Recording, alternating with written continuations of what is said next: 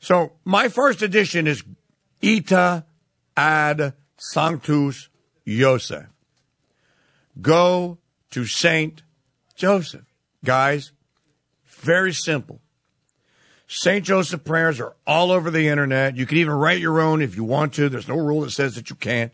Although, if you do write one, you may want to write it down and hand it to a priest and say, Can you make sure there's no error in this? That's always a good thing to do if you write one.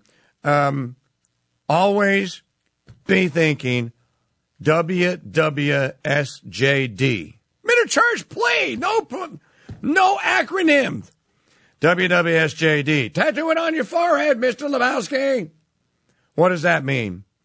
What would St. Joseph do? What would St. Joseph do? so the first thing is go to St. Joseph. Uh, my friends at the TFP, maybe we can get some of these uh, from a, uh, a vendor. But my friends at the CF, TFP, Mr. Mr. Celso, sells a beautiful little ivory statue of Saint Joseph. We have one at the church household. You know when we have when we have a bill that we don't think we're going to be able to pay, you know what we do? Set it on the counter. We say our prayer to Saint Joseph. We set Saint Joseph on the bill, and we walk away. And we ask Saint Joseph for intercession. All our bills are somehow paid. Um, that's just one thing. But little icons of Saint Joseph, little icons of the Holy Family, put them around your house to remind you. In your car, you get a little prayer card a little St. Joseph prayer card. Just anything to remind you that St. Joseph is always there. Remember, remember in the Deliver Us from Evil tapes, episode number two, what did Ronald DeFeo Jr., I mean Sr., when he knew something was horribly wrong in his house, what did he do? Ita ad Sanctus Joseph. He went to St. Joseph, so much so that he told Ed Warren that he drove all the way to Montreal from New Tenochtitlan City to go to the oratory of St. Joseph, to go find a priest that would talk to him about St. Joseph. And, says Ed Warren, to bring that priest back to his house to get an exorcism done. You know, we have that clip in the Deliver Us from Evil tapes, which is the, the subtitle is Go to St. Joseph. And what does the next door neighbor lady say? He started he started changing his behavior, Mr. DeFeo. He put a statue of St. Joseph on the lawn. He started handing out these little statues of St. Joseph to all the neighbors and telling them, if you go to St. Joseph, no evil can come to you. Well, that's in God, and, and I would just say, unless God allows it. So Ronald DeFeo Sr. Now, some people say, yeah, but look, there's six murders in that house, you idiot, it failed. Maybe the elder DeFeo and the other children were in a state of grace when they were murdered by their brother or their son, and are now right now either in purgatory or experiencing a beatific vision. But let's pray that they are. So, so number one on the list this year, especially in the year of St. Joseph, double your devotion. Go to St. Joseph. Make it a part of your daily life something's not going right, St. Joseph, aid and assist me. Go to St. Joseph. Number number two, according to Eric Sammons, here's his list. Number one, institute ad orientem worship. Now, he's talking about these are things that parishes can do.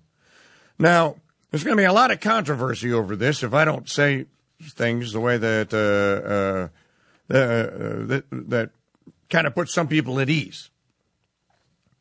You can have in the Catholic Church there are currently two rites of masses. Well, there's many more, but there's two very two one very very popular, almost universal, and one that's regaining regaining in popularity.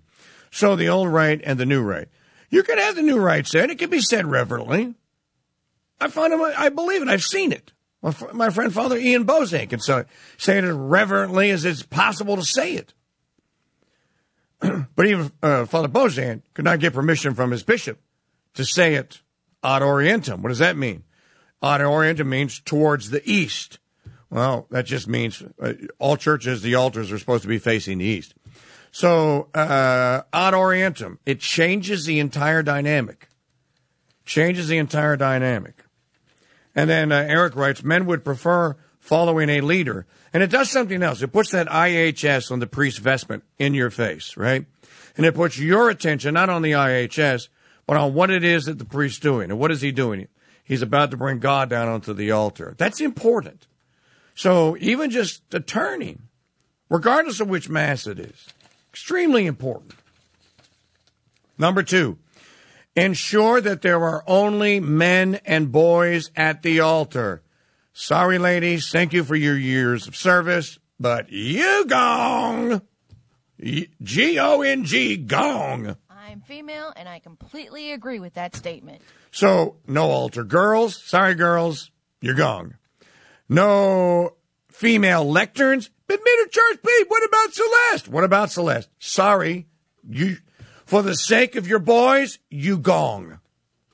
Men at the altar, men at the lectern, men, if there have to be Eucharistic ministers, men.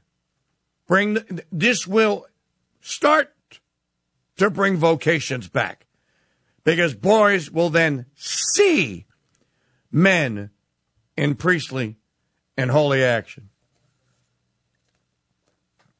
The altar servers are all girls. In many parishes, there's only one man at the altar. The priest, the altar servers are all girls, he writes, and the Eucharistic ministers are all female. Well, you think that's by, that's not by uh, accident, that's by design. And the fact is, is that men are too busy with their porn and their masturbation to be bothered with things like church and bothered with things like manly assistance at mass. Again, you're going to have to get over yourself.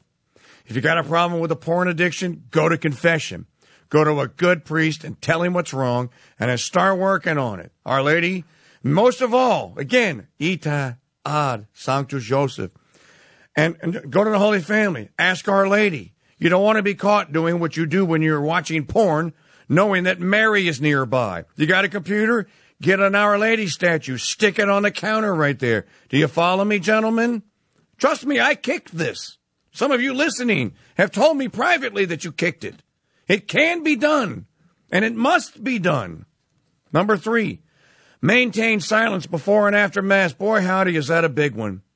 Like Father Jeffrey Jambon used to tell me, he would run to the back of the sanctuary if he heard people doing gossip talk before they got out into the narthex.